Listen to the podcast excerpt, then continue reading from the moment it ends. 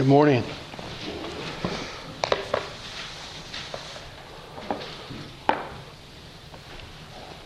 Glad you're here.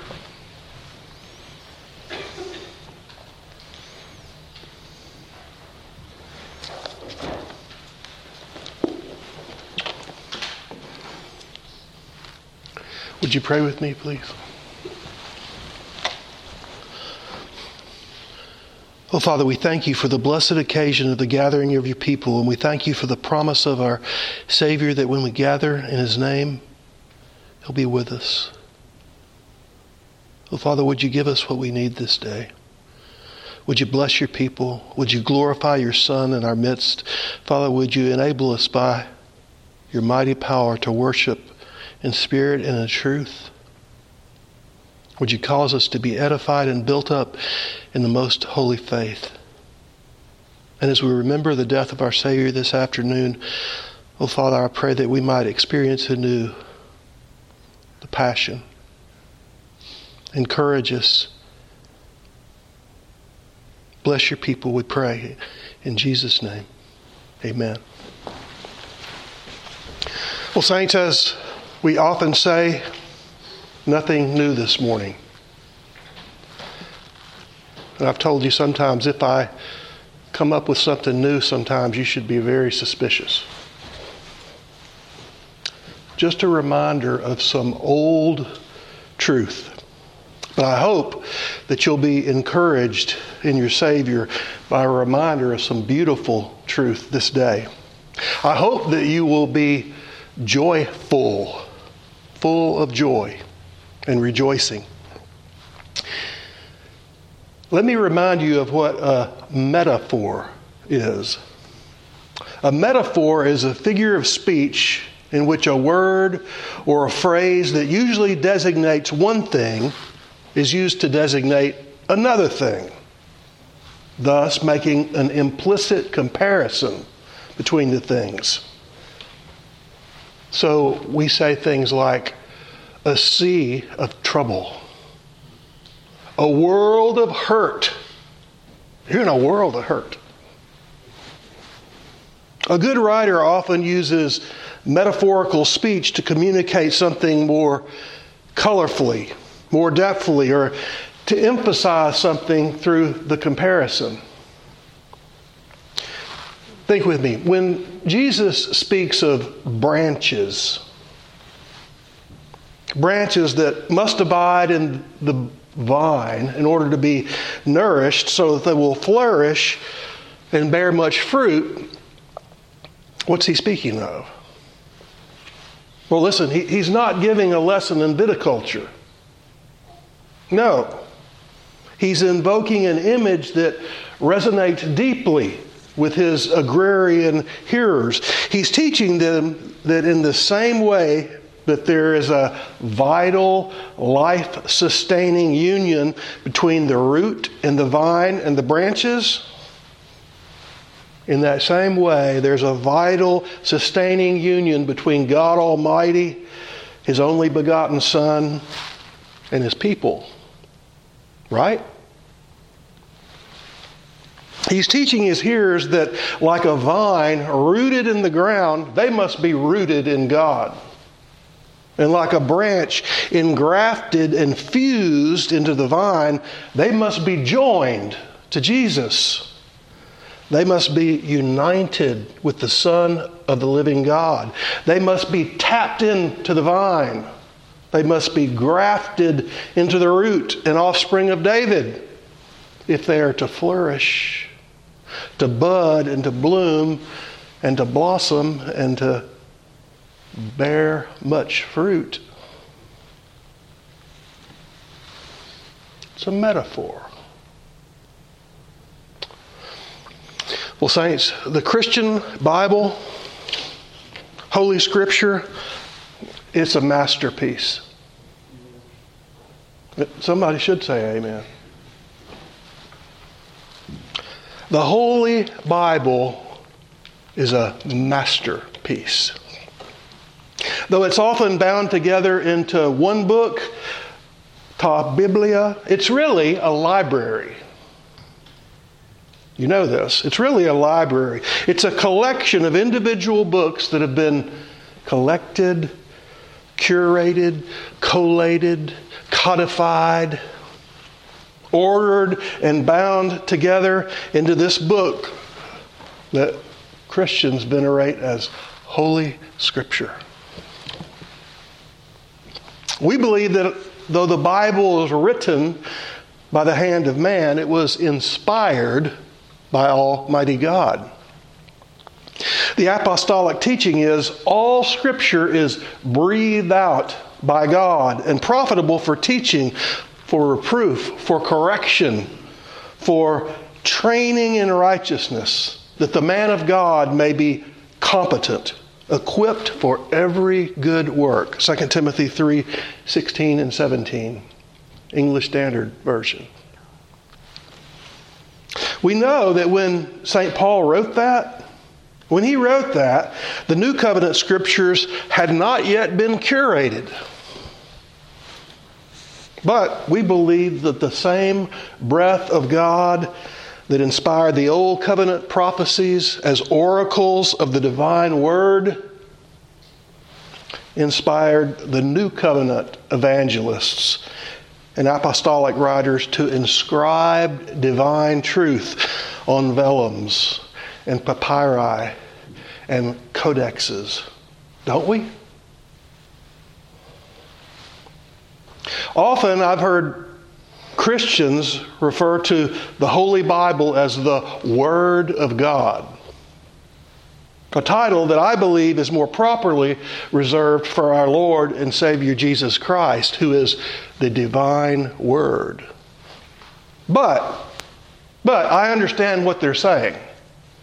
I understand what they're saying when they say that. They're reflecting on the high view that Christians have of the Holy Scriptures that have been collected and passed down to us by our fathers and our mothers in the faith.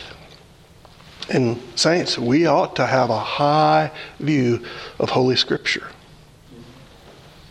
So, saints, remember this our God is a God of words. He speaks, and He has spoken. In our day, this day, what the apostolic writer to the Hebrews called these last days, he has spoken his final word to man. He has spoken the word Jesus, Savior, Yahweh's salvation. In the beginning was the Word, and the Word was with God and the Word was God. He was in the beginning with God. All things were made through Him, and without Him was not anything made that was made. In Him was life, and the life was the light of men. The light shines in the darkness, and the darkness has not overcome it. John 1, verses 1 through 4, English Standard Version. Long ago, at many times and in many ways, God spoke to our fathers by the prophets. But in these last days, He has spoken to us by His Son, whom He hath appointed heir of all things, through whom also He created the world. Hebrews 1, verses 1 and 2. You understand, saints? The Bible teaches that it is by speaking, by verbalizing, by His divine word that God created the heavens, that God created the earth. Everything we see and everything we don't see rocks and trees and fish and fowl, women and men and boys and girls, electrons, atoms, photons, quarks, seraphim, cherubim, devils, Nephilim. Everything, everything that exists is contingent. It's here, It, it exists because God Almighty has spoken it. He has made it. He has created it. Beloved, listen, if you believe that, if you believe that, that, as I do, that God is creator and that He is redeemer, and He can speak words and create worlds, then what would you expect when He moderates His words through men? What would you expect?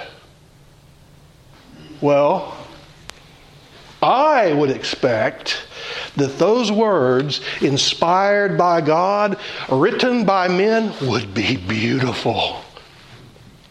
I would expect the masterpiece of all masterpieces.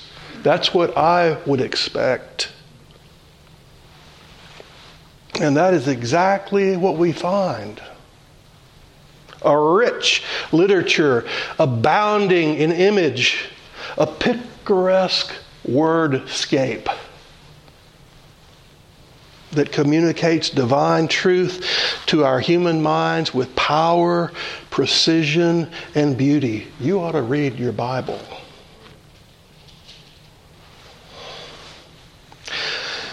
One of the oft repeated metaphors in Holy Scripture is the comparison of clothing, garments, apparel to salvation. I know that you know of these metaphors, but let's encourage ourselves in the Lord this morning and let's review a few of them. You remember Eve was deceived by a dragon, a serpentine form, Satan in serpentine form. Adam took the fruit that she offered, and together they defied the Almighty and by their federal headship cast down the entire race of humans in a precipitous fall. Eve had been lied to. She had been lied to and promised that if she took the forbidden fruit, she'd have great wisdom. Great wisdom, even an ability to distinguish good from evil. But the great wisdom that she and Adam expected wasn't what they got. Rather, just a realization we're naked.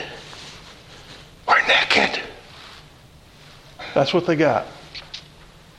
That's what they got. And an impending fear that judgment was coming. Because they knew we've sinned. In shame and foolish fear, they sewed together fig leaves to make coverings for their nakedness. Friend, listen. I don't know where you grew up. I grew up in Louisiana, and my grandmother had fig trees in her yard. I like figs. But, you know, those were not comfortable coverings. If you've dealt with fig leaves, you know that they were scratchy, itchy, prickly, tickly. Constant reminders of their guilt. And they were guilty. And the curse came. But listen, in tender, fatherly love and in infinite condescension. I read in Genesis 3:21, the Lord God made for Adam and for his wife garments of skins and clothed them. The wise man writes, Love covereth all sins. Proverbs 10 12. And St. Peter affirms love covers a multitude of sins. 1 Peter 4 8. And that's what God did there at the beginning. Now, some theologians have speculated that this was prototypical of the entire sacrificial system, which prefigured the ultimate sacrifice of the Lamb of God that takes away the sin of the world. They see this, the theologians see this, because the original clothing of humanity by God is said to be with, quote, garments of skins, unquote. Garments of skins seems to describe the skin of a living thing. So scholars have seen a pre Noahic, pre Mosaic blood sacrifice, seemingly offered by the Almighty Himself, who made vestments then for Adam and Eve. Well, I don't know. I don't know if that's the case or not, but the idea is beautiful. I mean, a God who by fiat can speak a world into creation can create a skin without an animal. So I don't know. I don't know.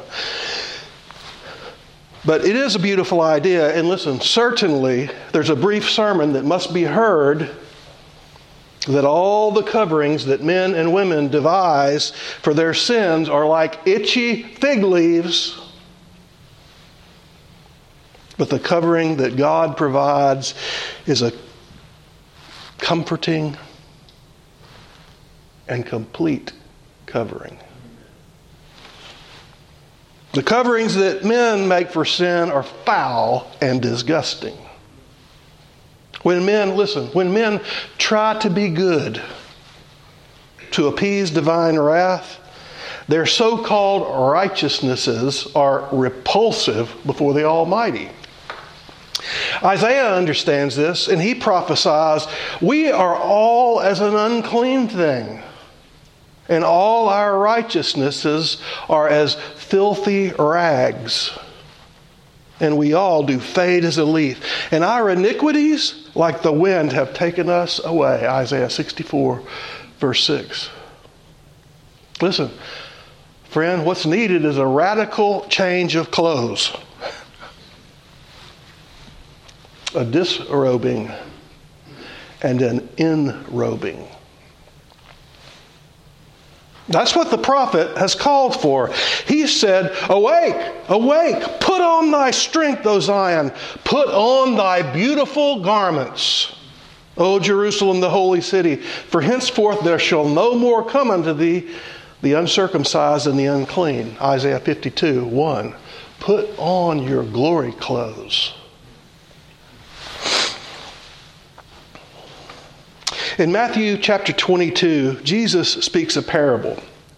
And he says, Listen, the kingdom of heaven is like unto a certain king which made a marriage for his son. And he sent forth his servants to call them that were bidden to the wedding, and they would not come. Again, he sent forth his servant, other servants, saying, Tell them which are bidden, Behold, I've prepared my dinner. My oxen and my fatlings are killed, and all things are ready. Come to the marriage. But they made light of it and went their ways, one to his farm and another to his merchandise. And their remnant took his servants and entreated them spitefully and slew them. When the king heard of it, he was wroth and sent forth his armies and destroyed those murderers and burned up their city. Then saith he to his servants, The wedding is ready, but they which are bidden were bidden are not worthy. Go therefore into the highways, and as many as you shall find, bid them to the marriage. So those servants went out into the highways and gathered together all, as many as they found, both bad and good. And the wedding was furnished with guests. And when the king came in to see the guest, he saw there a man which had not on a wedding garment. And he saith unto him, Friend, how camest thou in hither not having a wedding garment? And he was speechless. Then said the king to his servants, Bind him hand and foot, and take him away, and cast him into outer darkness, and there shall be weeping and gnashing of teeth.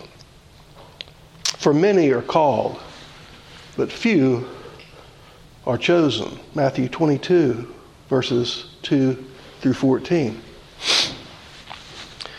Now, listen, I'll, I'll not exposit the parable this morning, but surely the message is listen, surely the message is that if you want to be at the wedding of the king's son, at the wedding feast, you better have a wedding garment. Only those who have appropriate attire can stay for the event. And the proper attire is a wedding garment. Many are called, but it's the chosen, those robed in a wedding vestment. Those are the one who will feast with the king. Beloved, listen. I know that you know this. the wife of the Lamb is the bride of Christ, the church of the living God. And if you would attend the marriage supper of the Lamb, you will not be admitted without the proper attire. You understand? In the banquet hall of heaven, John the Revelator, escorted by an angelic guide, heard and saw something very beautiful, very wonderful. And he wrote, I heard, as it were, the voice of a great multitude, and as the voice of many waters, and as the voice of mighty thunderings, saying, Hallelujah! For the Lord God omnipotent reigneth.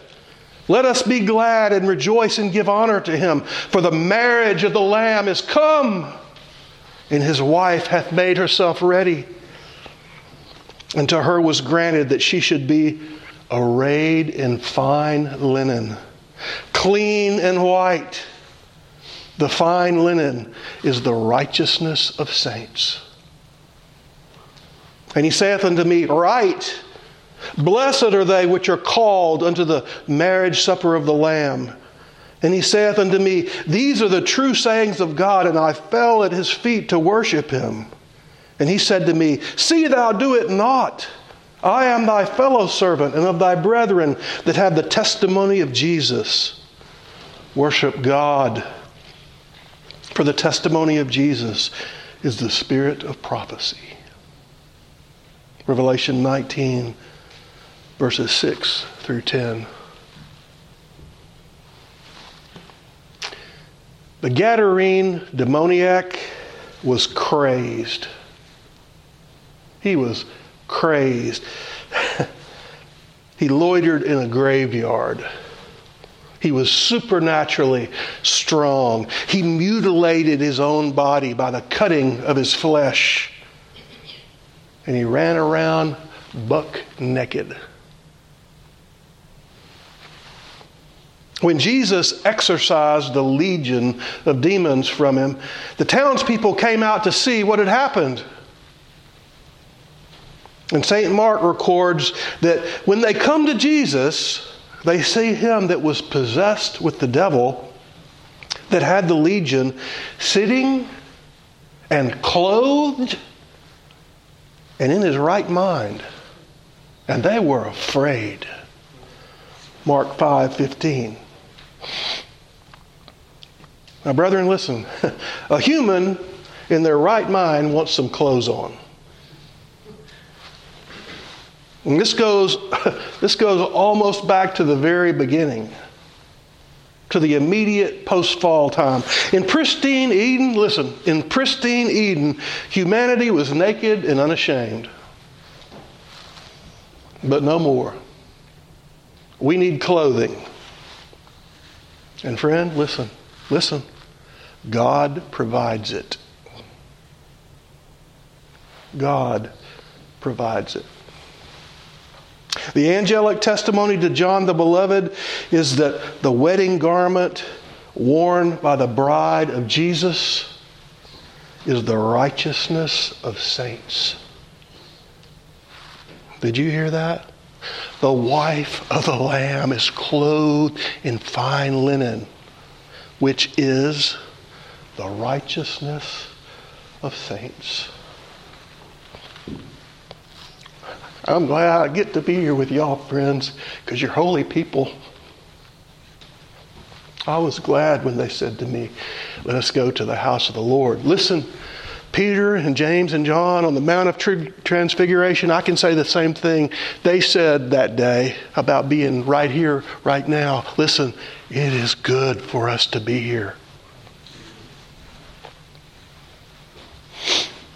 The great apostle Paul explains that Jesus has accomplished something very difficult to understand. He secured for his people a righteousness that's not ultimately rooted in law keeping, a righteousness that's ultimately rooted in union with a perfect law keeper, a righteousness that he says is received by faith. In his epistle to the Romans, in chapter 3, he writes, But now the righteousness of God has been made manifest apart from the law, although the law and the prophets bear witness to it. The righteousness of God through faith in Jesus Christ for all who believe. For there is no distinction. All have sinned and fall short of the glory of God and are justified by His grace as a gift through the redemption that's in Christ Jesus, whom God hath put forward as a propitiation by His blood to be received by faith. This was to show that God's righteousness to show God's righteousness because in his divine forbearance he has passed over former sins. It was to show his righteousness at the present time so that he might be just and the justifier of the one who has faith in Jesus. Romans 3 21 through 26. Listen, let me, let me tell you something, friend. If a bride wants a wedding garment, she goes to a bridal shop. If a groom wants a wedding garment, he goes to one of those tuxedo rental places. But if you want a wedding garment for the marriage feast of the Lamb, there's only one place for you to get one. The bridegroom has to get it for you. That's the only place you'll get one that'll get you in. Enormous crowds thronged Jesus as he ministered across Palestine. He healed their sick. He preached deliverance and he went about doing good. And you know, in a mass of humanity, there's always a mix of the called and the chosen. And speaking to a great multitude, Jesus of Nazareth, God incarnate, speaking to a crowd of humanity, said, Come unto me, all ye that labor and are heavy laden, and I will give you rest. Take my yoke upon you and learn of me for I am meek and lowly in heart, and you shall find rest unto your souls. For my yoke is easy, and my burden is light. Matthew 11, verses 28 through 30. Now, friend, listen. The garment, the garment that Jesus offers includes a yoke a faithful commitment to walk with Him, to go where He goes, to share His burden as He shares ours. But the joy of having a wedding garment, oh, friend, the joy of having a wedding garment, oh, the half hath never yet been told.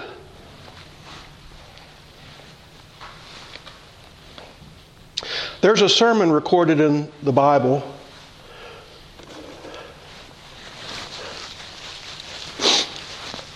that the great prophet Isaiah preached. A sermon, and a prophecy. And then the prophecy was later preached again. A sermon preached by the greatest preacher to ever preach on planet Earth. And I have the blessed privilege to preach that sermon again to you this morning. And to make sure I get it right, I'm going to read it to you, for it is a sermon of great joy. New clothes for Christmas. New clothes for a new year. Victory vestments. Gladness garments. Joyful jeans. Please open your Bibles to Isaiah chapter 61.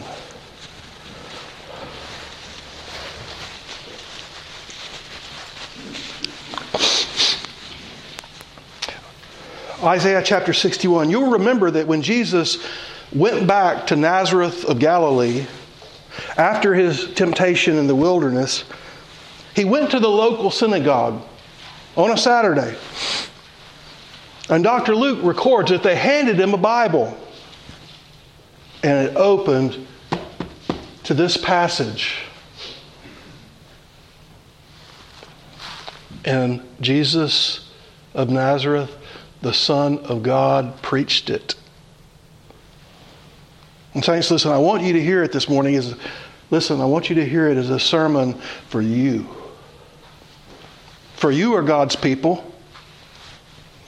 So here's some good news. The gospel of Jesus, and, and listen, listen, listen for sartorial metaphors. You know what sartorial means? Has to do with clothing garments. Listen for sartorial metaphors, things about garments or clothing or robes. The Spirit of the Lord God is upon me because Jehovah hath anointed me to preach good tidings unto the meek. He hath sent me to bind up the brokenhearted to proclaim liberty to the captives and the opening of the prison to them that are bound, to proclaim the acceptable year of Jehovah and the day of the vengeance of our God, and to comfort all that mourn. And he handed the book back to the keeper. But let's keep going. To appoint unto them that mourn in Zion, to give them beauty for ashes the oil of joy for mourning, the garment of praise for the spirit of heaviness, that they might be called trees of righteousness, the planting of Jehovah, that he might be glorified. And they shall build the old waste, and shall raise up the former desolations, and repair the waste cities, the desolations of many generations. And strangers shall stand and feed your flocks, and the sons of the alien shall be your plowmen and your vine dressers. And you shall be named priests of Jehovah. And men shall call you the ministers of our God, and you shall eat the riches of the Gentiles, and in their glory shall you boast yourselves. For your shame you shall have double, and for confusion they shall rejoice in their portion. Therefore, in their land they shall possess the double, double. Everlasting joy shall be unto them. For I, Jehovah, love judgment. I hate robbery for burnt offering, and I will direct their work in truth, and I will make an everlasting covenant with them. Their seed shall be known among the Gentiles, and in their and their offspring among the people. All that see them shall acknowledge them, and they are the seed which Jehovah hath blessed. I will greatly rejoice in Jehovah. My soul shall be joyful in my God, for he hath clothed me with the garments of salvation. He hath covered me with the robe of righteousness. As a bridegroom decketh himself with ornaments, and as a bride adorneth herself with her jewels. For as the earth bringeth forth her bud, and as the garden causeth the things that are sown in it to spring forth, so the Lord God shall cause righteousness and praise to spring forth before all nations. Hmm. O souls of the saints, hear me. Are you listening? Are you joyful? Are you joyful this morning? David said, I was glad when they said to me, Let us go unto the house of the Lord. Are you glad? Are you glad? Are you joyful this new year? This morning? I hope you are. I hope you are. Listen, but if you're not, let me remind you there is cause for great rejoicing this day. Look back there at verse 10. The holy prophet proclaims, I will greatly rejoice in Jehovah. My soul shall be joyful in my God, for he hath clothed me with the garments of salvation. He hath covered me with the robe of righteousness, as a bridegroom decketh himself with ornaments, and as a bride adorneth herself with her jewels. Listen, no fig leaves, friend. No fig leaves. No filthy rags. No vestments of violence. No garments of greed. No uniforms of ugliness. No, not for us. For us, garments of salvation, robes of righteousness. I will greatly rejoice in Jehovah. My soul shall be joyful in my God. He hath clothed me with the garments of salvation. He hath covered me with the robe of righteousness, as a bridegroom decketh himself with his ornaments, and as a bride adorneth herself with her jewels. Did you get some new clothes this Christmas? I'm telling you what, friend, on a Christmas a long time ago, we got some really nice clothes. I'm still happy about them. Still happy about them. On this text, or of this text, the mighty Spurgeon said this listen. Without any preface, we will go straight to the text at once. In the words of the prophet, we have two things brought before us. First, a resolution to be glad. And secondly, the reasons for being glad. Whenever a man makes a resolution, it should be because he has a good reason for doing so. And when he has a good reason for it, he ought to adhere to his resolution and carry it out to the fullest extent possible. I want you, dear friends, because there are good reasons for it, to resolve that you will be glad in the Lord. Perhaps you are of a mournful spirit. It may be that you have peculiar trials just now. Possibly the very heaviness of the atmosphere makes you feel dull or sad. Never mind those things which would drag your spirit down. At least for tonight, let us be glad. And if we can make that gladness overlap tomorrow, and if the stream should be sufficiently strong to flow right through the week to another Sabbath, and if the torrent should be vigorous enough to run right to the end of the year, and if the mighty flood should be broad enough to cover all the rest of our lives, it will not be then, even then, an unreasonable thing. I wish we could Every one of us with such divine inspiration as would enable us to continue throughout eternity say, I will rejoice greatly in my Lord, and my soul shall be joyful in my God.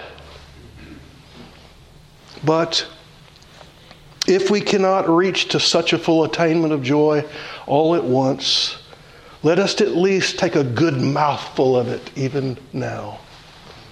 Let us kneel down against the wellhead of heavenly bliss and drink a deep draught of holy joy at this glad hour. Oh, friend, I will greatly rejoice in the Lord. My soul shall be joyful in my God, for he hath clothed me with the garments of salvation. He hath covered me with the robe of righteousness. Saints, let's rejoice. Let's rejoice, for Jesus, our Savior, hath clothed us with garments of salvation, even a robe of righteousness. He has given us the garment necessary to attend the wedding supper of the Lamb. Did you get your invitation?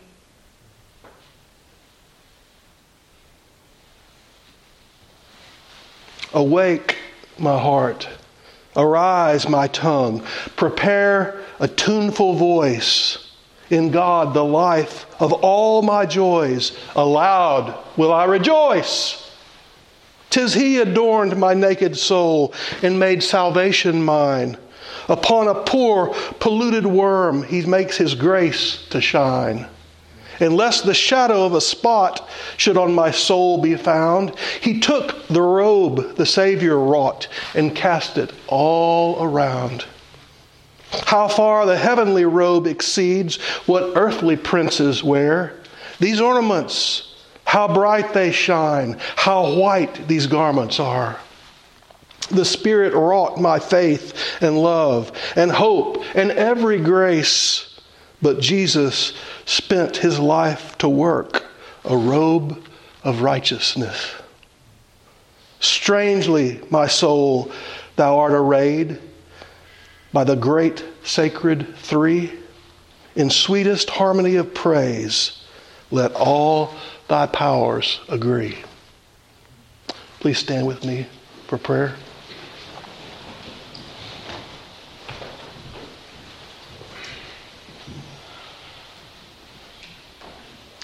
Let us pray. O sovereign Lord, thy will is supreme in heaven and on earth, and all beings are creatures of thy power. Thou art the Father of our spirits. Thy inspiration gives us understanding. Thy providence governs our lives. But, O oh God, we are sinners in thy sight. Thou hast judged us so. And if we deny it, we make thee a liar. Yet, in Christ, thou art reconciled to thy rebellious subjects. Oh, give us the ear of faith to hear him, the eye of faith to see him, the hand of faith to receive him, the appetite of faith to feed upon him, that we might find in him light, riches, honor, everlasting life. Thou art the inviting one. Oh, may we hearken to thee, the Almighty Instructor. Teach us to live unto thee, the light dweller inaccessible to man and angels, hiding thyself behind the elements of creation, but made known unto us in Jesus. O possess our minds with the grandeur of thy perfections. Thy love to us in Jesus is firm and changeless. Nothing can separate us from it. And in the enjoyment of it, nothing can make us miserable. Oh, preserve us from hypocrisy and formality in religion and enable us to remember what Thou art and what we are. To recall Thy great holiness and our unworthiness. Help us to approach Thee clothed with humility. For vanity, forwardness, insensibility, disorderly affection, backwardness to duty, proneness, to evil are in our hearts. O Lord, cast them down. And let us never forget thy patience, thy wisdom, thy power, thy faithfulness, thy care, thy great love. And help us never cease to respond to thy sweet invitations. In Jesus' name, amen.